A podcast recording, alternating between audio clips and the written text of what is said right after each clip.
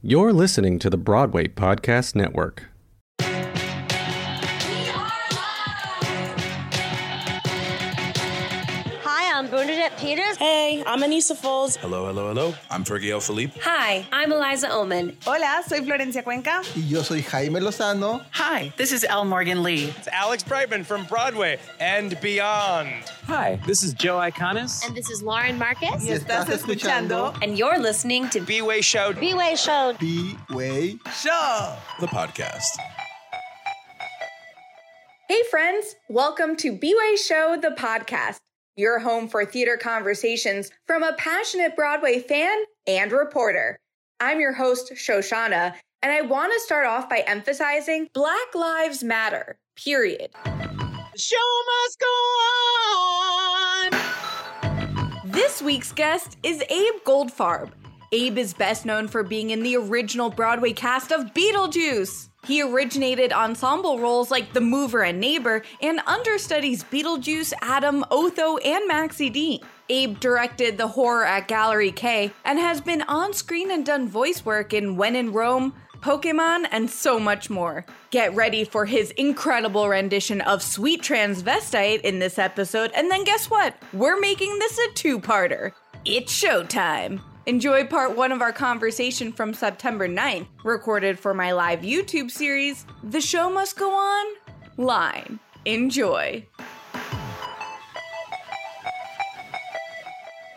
We are live! Hello, everyone. Welcome to The Show Must Go On, Line.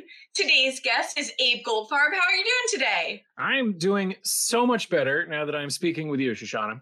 You are so lovely. Thank you. The feelings are mutual. There are some people who you just have this feeling like, oh, this is going to be fun. I don't know what's going to happen. It's going to be fun. I, I will try not to suck at being interviewed. I'll do my best. I'm, sucks, I'm, yes. Yes, sucks, yes. Get ready for the Beetlejuice, uh, all all of it, because... Oh, I'm I'm ready. I'm so ready. I love the show. I saw it three times on Broadway. Wow. Oh, that's mm-hmm. awesome. Mm-hmm. Including on Halloween. You were there when like eighty percent of the audience was in costume. Oh, Haley Saint James, what's up? They're in the con. Big fan of Haley. Oh, yeah, same. Great, terrific writer, and and a, and a huge fan of Coldplay. If you want to hear about Coldplay, go follow Haley Saint James. Yes, yes, that's correct. Excellent, excellent. And on that note, uh, we see all of your comments. Hello, Judy. Hello, Amanda.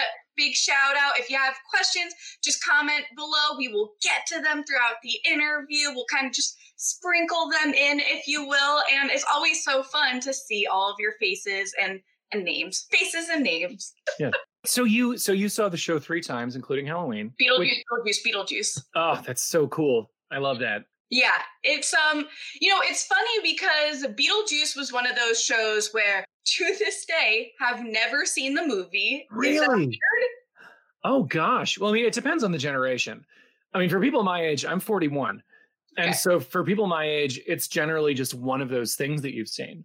But definitely one of the coolest things about the show, which I just love. I love the show. One of the coolest things about it is that it has become the sort of canonical definitive Beetlejuice to a certain segment of the population, yeah. which is hum- which is very humbling to be a part of that legacy. Amazing. Yeah, it's really fun to hear and, and see like all the fans and see how the ages range, because a lot of shows, I, I guess this is what I was thinking, like you have maybe like this target demographic or this, but you've got like the younger generation who only know of it as the musical, probably through TikTok, which is crazy. Yes. This was, I'll tell you something. I I started noticing it a couple months a- after we opened, because TikTok didn't really explode until really like the summer. Mm-hmm. I think it was like June or July. It was... I'm pretty sure after the Tony's performance. Okay, that makes sense. I, I believe. The Tony's performance went viral, and that was rad. But what really, really... And I, I was the mopping uh, football player in the Tony's performance in the bowels of Radio City. But I remember that TikTok started throwing up all of these lip syncs. And our one of our producers, Mark Kaufman, who works with Warner Brothers Theatrical, I remember mentioning it to him. Yeah. Because he he would hang out in the theater because he was as big a fan as any of us. And I was like, man, have you started paying attention to this thing, TikTok? And he was like, oh, yeah, we're going to do like a partnership with them or something. And I was like, good, because all the fans are there. They're all on there. It's astounding. That's amazing to hear that the connection was there, which doesn't always happen, right? Yeah. There's a There's a lot of time the, the young fans and they're like, this is what we want. And then the producers or director or, you know, whoever might be calling the shots at that moment, they're like, that's cool, but this is what we're doing. Right. No, there was there was always a sense of, well, I think anything, I know for a fact, Warner Brothers developed the show because it was a huge hit movie and it's like iconic. Yes. It's it's intellectual property that enough people would know about that you could get, you know, asses in seats right off the bat. But then you have like a whole job after you've got the first bunch of asses in seats, which is how do you how do you convince people that this is a worthwhile take, especially when tickets cost what they cost on Broadway. Right. And it was and it was a long road to figuring out, A, what the show was at its core, and B, uh, who the audience was. Mm. Things really clarified down in Washington, D C and uh, during our previews in New York, and then clarified even further when when the kids took over. I mean, the, the kids are amazing to me. These are the kids who totally trolled, you know, Trump's rally in Tulsa. You know, the TikTok generation is dangerous. Mm-hmm. I love them. I love them so much. Yeah. I, I love everything about them. And they've really taken like the political stance and their like their own take on so many things, and they're like, I'm not going to be told what to say. And well, yeah, I no, totally. that. yeah absolutely mm-hmm. These are the people who are going to save us. Yes yes I agree. And um okay, also just as a, a heads up, y'all, I see your comments, as I mentioned. Also, I see them better with my glasses, which make oh. a circle in this ring light. So I'm going to take them off for most of the interview, but get to them with the interview later.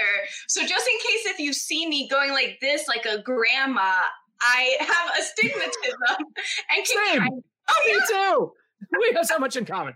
So much, so yeah. much. So let's just start at the very beginning, a very good place to start. And what's your origin story? What got you into theater? Oh, well, gosh. Uh, I grew up on Long Island in Port Washington uh, on the North Shore, which I uh, hated. And I, I got, as soon as I was out of junior high, I was out of Port Washington. I went to high school uh, on a farm in Vermont, a place called the Putney School.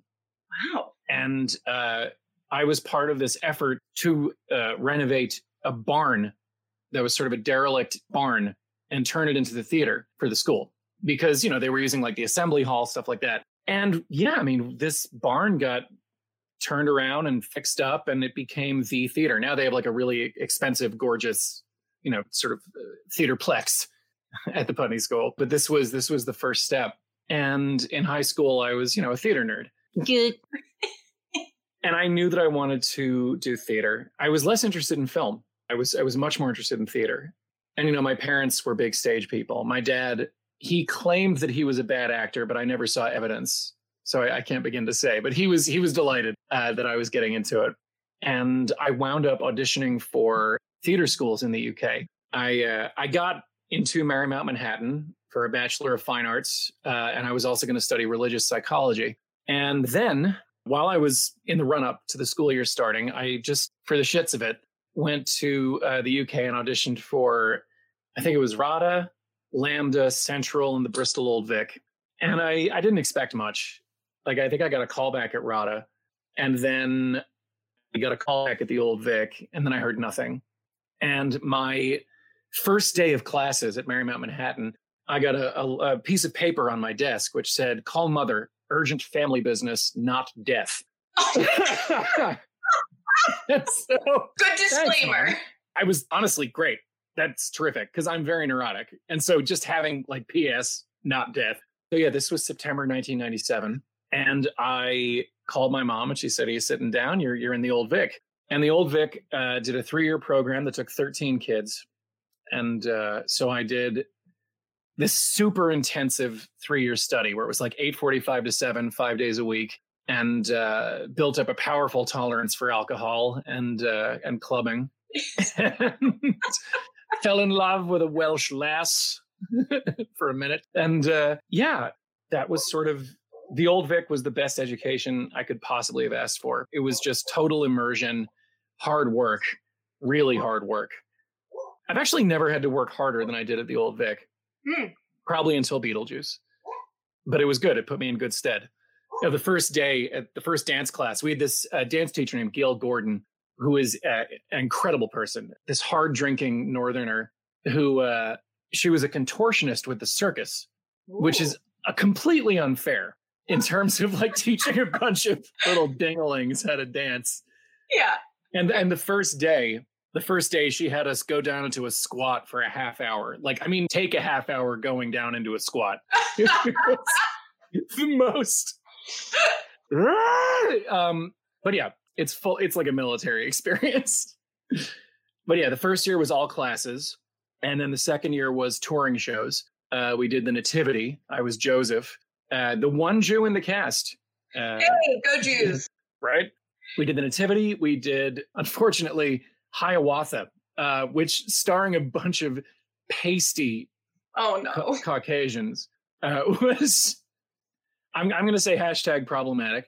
And then and then we did Charles Dickens' uh, Hard Times, which was a three-hour-long adaptation where we all had heavy makeup. And also, we were basically the crew. We had a two-ton set that we had to move around. We had, like, I think thirty lights we had to install. And uh, that was that was the real boot camp. So that by the time you got to year three, when you were just doing in-house productions, it was actually like a holiday. Because you're just like, oh, I can just get up and walk to the theater. Right. Like, that's fine. Instead wow. of touring around the southwest of, of England on like three hours of sleep for six weeks. It was really intense. I loved it. That sounds amazing. Yeah. Hilarious and hard, but amazing. Very. Yeah. And then I came back to New York and had no success through my twenties uh, as an actor. So that was cool. I love mm-hmm. that for me. I love that journey for you. Yes. But yeah, after a few years of um, of really just big nothing, I uh, I did a really shitty production of a of a not so great play, uh, and a friend of one of the cast members came out to our closing night party and told me exactly how terrible the show was, and I had to agree. And we basically just shot the shit, and talked a little, and I got very very drunk, and I sang "Fix You" by Coldplay. It always comes back to Coldplay. It always comes back to Coldplay. And the guy, the friend of the the friend of the cast member was like, you know, you can sing. And I was like, I know. It was the worst. And he said, listen, I'm a burlesque host. I host burlesque shows. And I'm doing a thing where I'm running for burlesque mayor.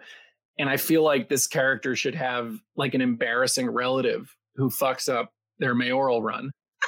So this guy was Johnny Porkpie, who's a sweetheart and a dear friend. And I was Keith Porkpie, his, his bastard half-cousin.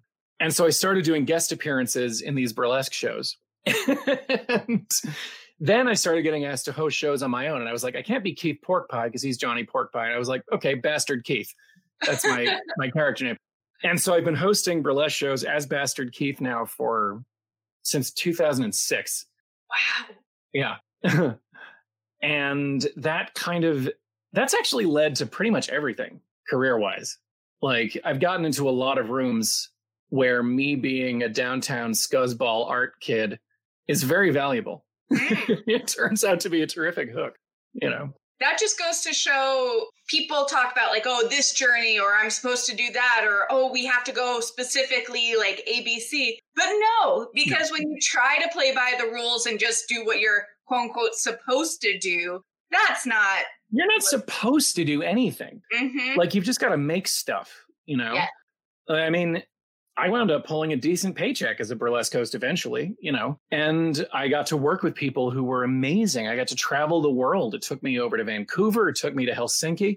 I mean, I did a month run in a in a, a cirque show, like a, a bizarre adult cirque show over in Helsinki. It put me up in an apartment and like paid me to do a job. Like, it was astounding. And I do uh, cartoon voices as well. I'm on Pokémon, or rather I was. Uh, my characters have, have come to, to the end of their run uh, and they're moving, I think, the recordings out to L A. But the reason that I got in the room for that was because one of the producers of Pokémon was a huge fan of burlesque and enjoyed my work and was like, listen, do you want to have an audition? You know? And so yeah, cool. I, tell me if I'm babbling. You you have questions. I'm I'm like, brr. This is perfect. This is exactly what you want. Yes. Great. And also it was, it was very much the foundation of what I brought into the room for the Beetlejuice audition. So how, how did you hear about that? And then what was that process like? Well, I have uh, a wonderful manager, Naomi Colstein, who's with uh, Bohemia Group. And she, I was really burned out. Yeah. On musical theater. Like I was just not having fun. And I was starting, my my work was really becoming more acting in commercials and doing voiceovers and, and doing burlesque. And I didn't book the workshop. I got called in to audition for the workshop. Then I got called in to audition for the D C tryout. And I was like, man, I don't know. I don't know. I, I just feel like I'm done. Like, it's just not fun anymore. And Naomi was like, you're doing it. You're doing this audition. So I I went. And I read the materials and I was like, oh, this is this is burlesque hosting. Like Beetlejuice is an M C. Yes. And there's a kind of funny that's Broadway funny. And that's not the kind of funny that I necessarily go for. Mm-hmm. And that's not to insult it. It's just not my sensibility. Totally. But there is a kind of funny on Broadway that's, I think, quite uh, safe because, you know, you have to appeal to a very broad number of people. Mm-hmm. And what struck me in the Beetlejuice material was that it was not playing to that at all. It was, especially in the Washington, D C version. I have heard. But it, it was skewing very dark, very twisted, very, you know, very genuinely funny. And it made sense later when I met Brightman because, like, it's so tailored to him. Mm-hmm. Uh, and he is one of the most naturally funny human beings I have ever encountered in my life. So yeah, I, I listened at the door to see how people were delivering it all because, well, I was like, I just want to know if I'm crazy, if I'm going to go in there and just tank it. Everyone else was delivering it fairly traditionally, beautifully. And I just went in and was sort of very abrasive and, uh, and foolish, and it worked. And I got called back and they gave me, you know, cause I was going in for the ensemble and for understudy roles. Mm. And so then I was reasonably confident in my Beetlejuice, but then they started handing me like Adam Maitland, Charles Dietz, Otho, Maxie Dean. And I had a good handle on most of them. And Otho, Otho changed a lot uh, between not just the workshop and D C, but between D C and New York. And uh, I thought, well, I need to make at least one choice that could cost me this job. So I did it with Otho. I was like, I'm going to do basically like James Mason meets the Moonanites from Aqua Teen, but like really queer. As it always should be. And it worked out. Uh, I, it got laughs. I was very, very, I was very grateful for that.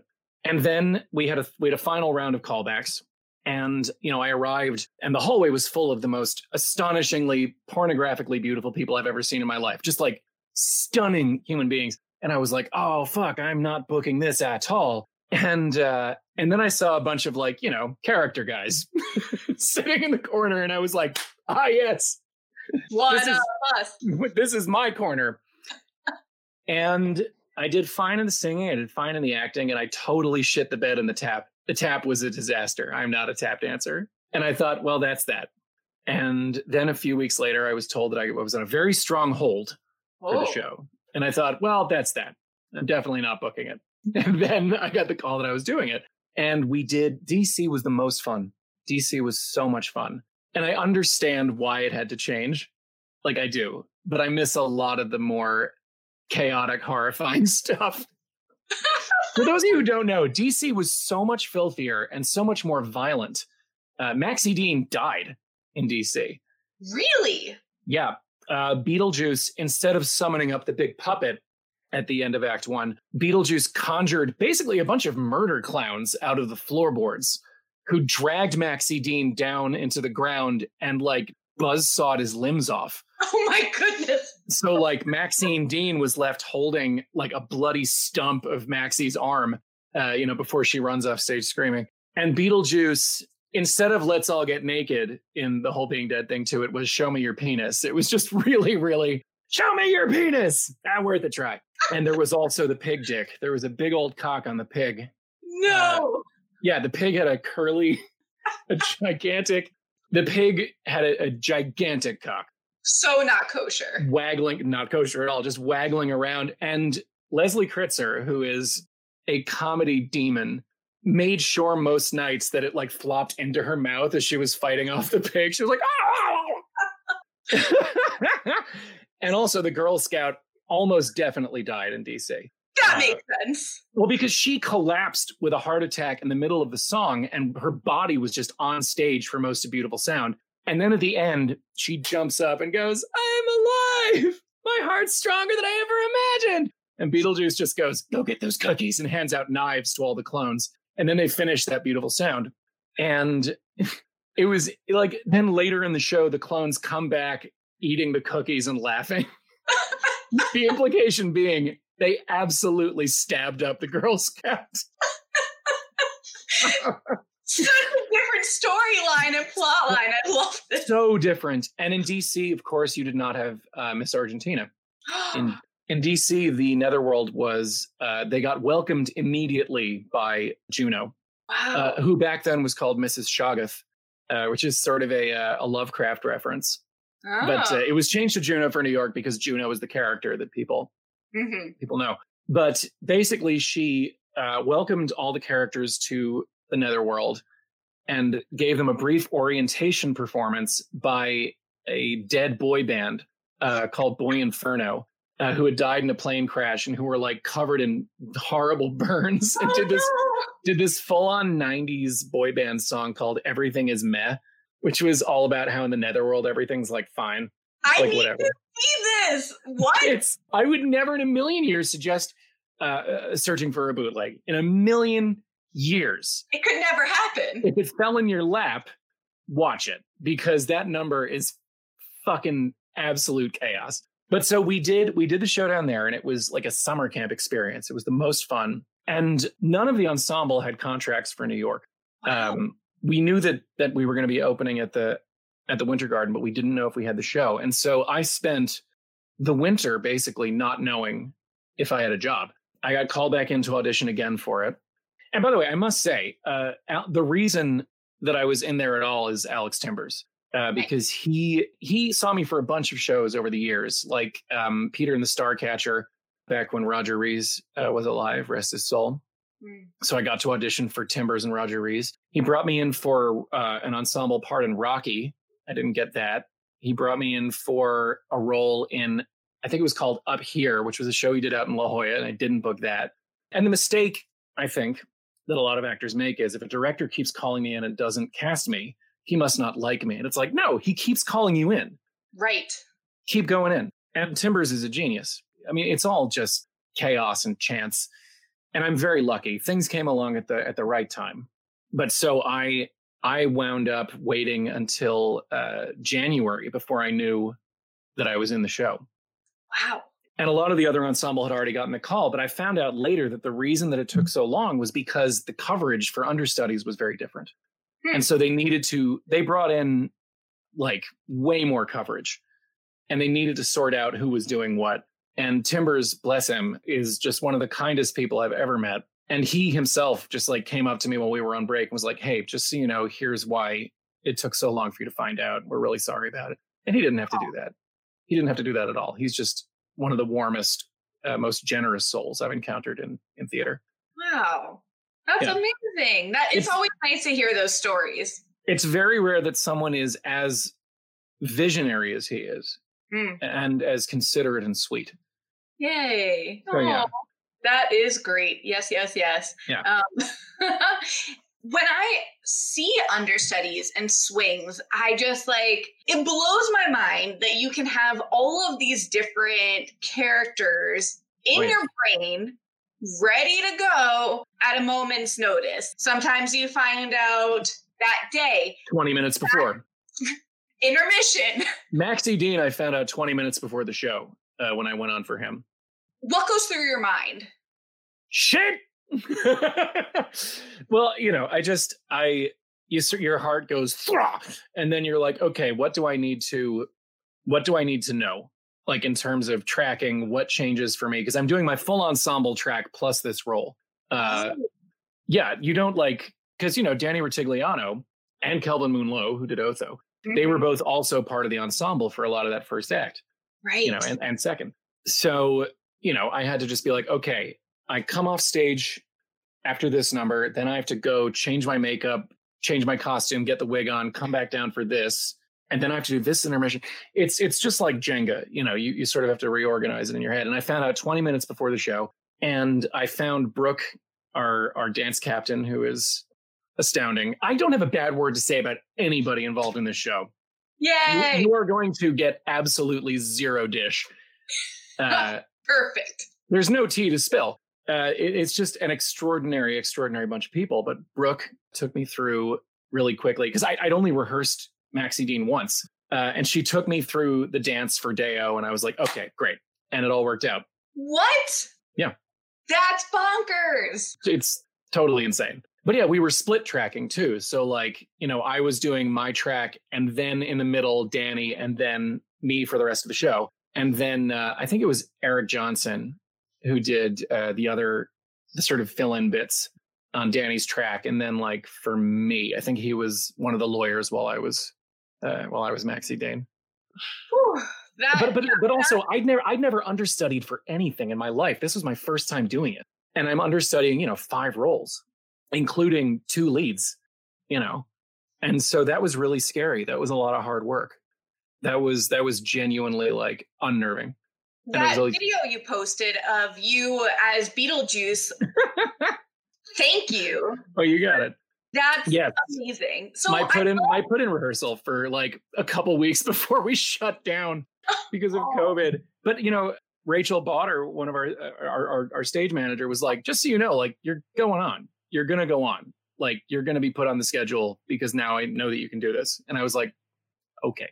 So had had COVID not happened, uh, I would have I would have gone on for Beach, and it would have been a beautiful challenge. That beautiful sound would have been music to our ears. Mm. Yeah. So, all right. I, I feel like there are a few ways I want to go with this. But first, it's really cool that every Beetlejuice is unique. That it's not just, here's Alex Brightman, now be Alex Brightman. They didn't want that. They did not want it. That's why you get Will Blum being astounding in the role and nothing like him. Yes. So when you're going through... I mean, because you're already understudying an ensemble of these other characters, then you're acting with Alex on a daily basis, but you're also yep. crafting your own Beetlejuice. What's that process like for you? The process is, it's two parts. One is, what does he want in every scene? And just like try and be true to that, because you can dress it up with a whole bunch of mannerisms, but it's not going to give it clarity. Mm-hmm. You know, so you have to you have to sort of find a clear trajectory. And then the other thing is, what's some shit I can do that makes me laugh? Yes. Because, I mean, that's weirdly enough, that's the salient thing. Not what Brightman did with the role, which was iconic, but the fact that I think so much of it was just engineered from a desire to amuse himself. And you can tell, like, I mean, obviously it's acting, yes, but also there's joy in it. So much joy. A, a genuine love of performance. Mm-hmm. Yeah. So when when practicing or doing the put-in, are there moments that are especially scary, like the famous line? Oh, well, gosh. Uh, wait, which famous? You can't say the famous line. Is which which one? Is it showtime? It's showtime is fine. That was the one scene I totally fucked up in the uh, in the in my put-in. I fucked up two little technical cues in there, and I was like, "Well, it's halfway through, and I've shit the bed." Uh, but we recovered and we got through it, and then I knew what I had to do. But um, no, if there's anything scary, I'd actually say it's the big dance number and beautiful sound because oh. there's so many bodies mm-hmm. on stage. And I am not a person of modest dimensions. I'm a large, lanky man, and Alex is not as tall as me. And yeah. so I really had to modulate my movement so as not to whack into anybody, you know, because it's it is being on stage during that beautiful sound. I know it looks crazy out there, it looks twenty times crazier on stage in the middle of it. And you're like, I have to go upstage of that guy and not downstage of her, or I'm going to get fucking clobbered. And I need to get out of this way because Mateo's about to jump off the table. It is terrifying. There's so much athleticism in yep. just that number alone. Yeah. Well, that number is the, that number is the showpiece dance wise. That's the one where like they pulled out all the stops. The Newsies and... dance break. Precisely. I love a Newsies dance break. It Who is... Among Us, et cetera. Amanda says understudies and swings are one hundred percent superheroes, and I agree. Oh man, oh it's it is it is nice to find out that people appreciate the stuff we do, you know. I mean, and I was working with a couple of superstars in there, you know. I mean, Will, uh, Sean Montgomery, Natalie Ellis. God, I mean, Kim Sava was just a force, you know. And and our swings, like Zach and Eric. I mean, these were just. And, and I mean, Brooke wound up swinging in for a few shows. Wow. You know, I mean, sh- just incredible stuff. I mean, I, I have so much respect for it. And my, I honestly always felt like an intruder. I felt like I didn't belong because like, I'm, as I say, like a scuzzy downtown art boy, and uh, everyone else is so disciplined and so experienced and so storied. And so the bar was very high, and I felt a genuine responsibility. I was like, don't let these people down because they are putting in the hours, and you got to put them in too, and you've got to be there for them the way they are for you. It's all a fucking trust fall, you know? Right. Yeah, it is. And it is such a downtown show on Broadway. It really, I mean, the D C version, you straight up, the D C version was a twenty million dollars downtown show. Wow. The the Broadway version was definitely like P G thirteen. but but still edgier than most Broadway shows. one hundred percent. I mean, the fact that, and it's funny because I was just re-listening to my interview with Alex Brightman because yep. the episode on B-Way Show, the podcast, dropped today. And we were talking about how creepy old guy being in the show, you wouldn't necessarily think that that would be allowed. But I appreciate the honesty and the self-reflection of, no, we see what we're doing. It's not yeah. cool. We're going to call it out.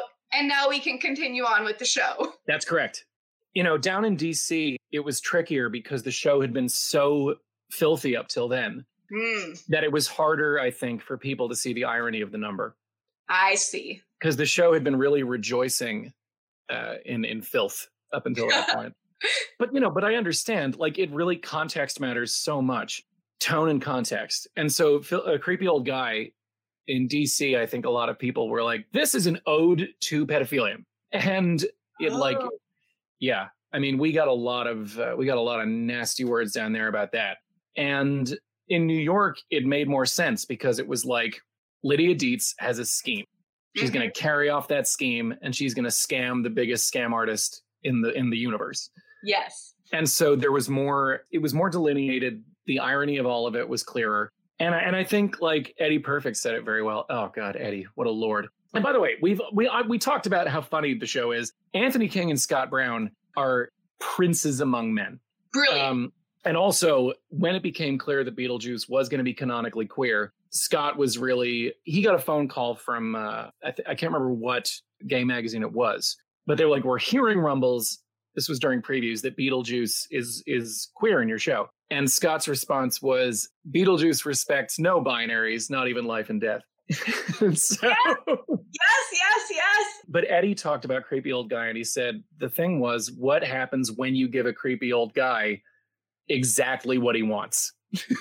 And once you sort of frame it like that, with Lydia Deetz absolutely at the steering wheel for all of this, and the show not being, I think, in some senses, completely driven by Beetlejuice. Lydia's emotional life was clearer by the time we got to New York. Mm. And they were much more co-leads by the time New York happened, which was just beautiful writing. It was great in D C. It was pristine in New York. And yeah, it just all made sense. Yeah. And it worked. It's a real tightrope walk. Like, how is this going to play? Right. Well, yeah, yeah. It definitely... Anyway, you were saying. No, it did. It, the whole um, the whole show just felt like this piece was meant to be there, and like this guy knows what I'm talking about. Yeah. I just, God damn, like, I love that joke. Right? It's so funny because even though you know it's happening and then it happens again and again, it's so funny. It's better because like, you it's better because you know it's coming. Mm. It's the whole Hitchcock thing of like, I think the principles of suspense and comedy are very similar. Like, you know that there's a bomb under the table. Like, when's it going to go off? You can't just say it twice. There's no. got to be a third one to close the circle. It always has to be Beetlejuice, Beetlejuice, Beetlejuice. That's right. Beetlejuice! Exactly. Haley saying, non-binary King Beetlejuice. We do stand and then be king. Yes, yes, indeed. So this feels like a great opportunity to tell y'all, start thinking of your questions, write them down, get them in your noggin, and maybe we can get a special performance. Maybe. Now or later? now, if now if it works for you. Let's let's do it. So I'm uh, I've always been a, a fairly enormous uh, dweeb, uh, especially for Rocky Horror. So I'm just going to really quickly sing.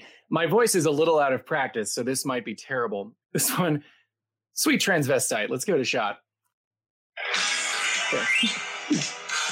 How'd you do? I see you've met my faithful handyman. He's just a little broad down, because when you knocked, he thought you were the candy man. Don't get strung up by the way I look. Don't judge a book by its cover. I'm not much of a man by the light of day, but by night I'm one hell of a lover. I'm just a sweet transvestite from transsexual Transylvania. Let me show you around, maybe play your sound. You look like you're both pretty groovy. But if you want something visual that's not too abysmal, we could take in an old Steve Reeves movie. I'm glad we caught you at home. Could we use your phone? We're both in a bit of a hurry. Right. We'll just stay where we are, then go back to the car. We don't want to be any worry. Well, you got caught with a flat whale. How about that? Well, babies, don't you panic. By the light of the night, it'll all seem all right. I'll get you a satanic mechanic. I'm just a sweet transvestite from transsexual Transylvania. Why don't you stay for the night? Or maybe a bite? I could show you my favorite obsession. You see, I've been making a man with blonde hair and a tan, and he's good for relieving my tension. I'm just a sweet transvestite from transsexual Transylvania. I'm just a sweet transvestite from transsexual Transylvania. So, come up to the lab and see what's on the slab. I see you shiver with anticipation. But maybe the rain is really to blame. So I'll remove the cause. But not the symptom!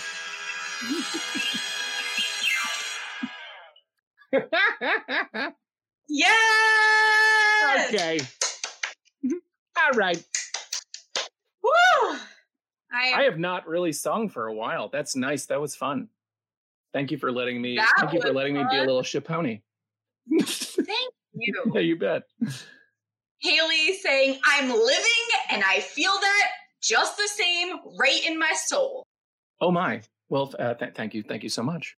Also saying Tim Curry would be so proud of this performance. Please. so, so, so good. Anna Louise saying, Abe as Frankenfurter is everything I didn't know I wanted or needed, but I'm so happy right now. I would die. I would die. And I'm not I'm not the obvious casting for Frankenfurter, but thank you. But now we've seen it, and now we need it. mm.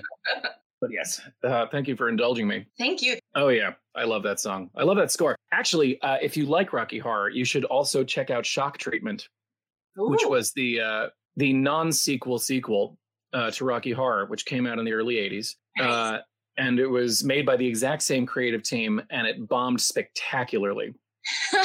And it's about Brad and Janet coming back to Denton, and the town has been transformed into a giant T V station, and like everyone just lives in the T V station, and it it kind of it actually eerily predicted reality television. I also think Shock Treatment has a better score than Rocky Horror. I think Shock Treatment has better songs. Wow, it's, it's you impre- heard it here first. But yes, Shock yeah. Treatment.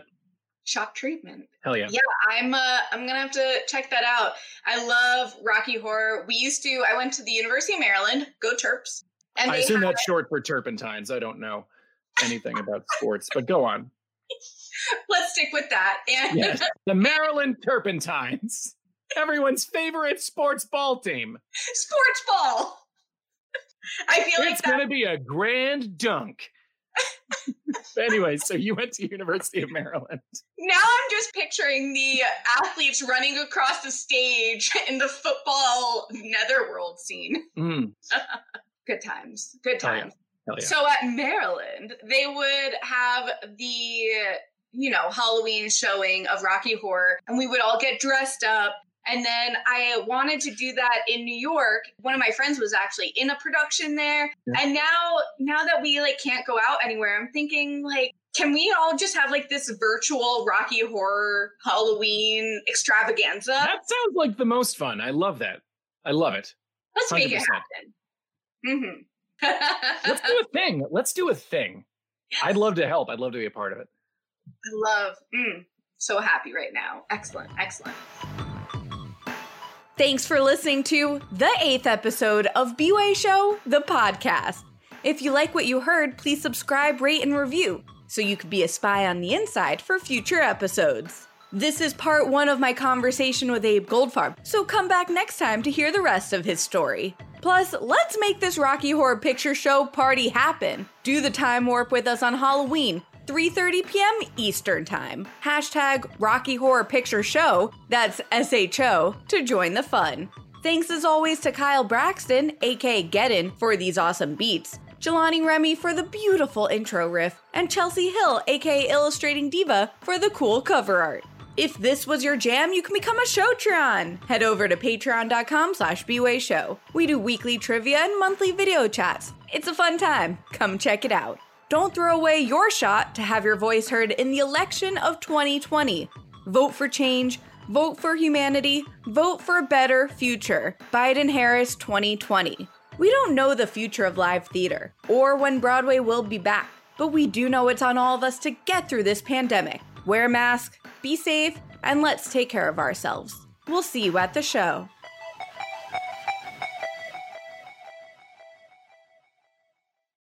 Hey, it's Leslie Odom Junior here on the Broadway Podcast Network to tell you about the RISE Theater Directory, a program of Maestro Music. RISE is a national online resource designed to connect and empower backstage and administrative and creative theater professionals from underrepresented backgrounds.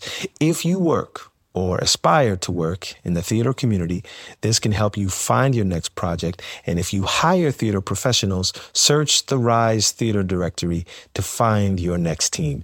Create your profile now and get more information by visiting rise theater dot org. That's theater with an R E R I S E T H E A T R E dot org, because only together we rise.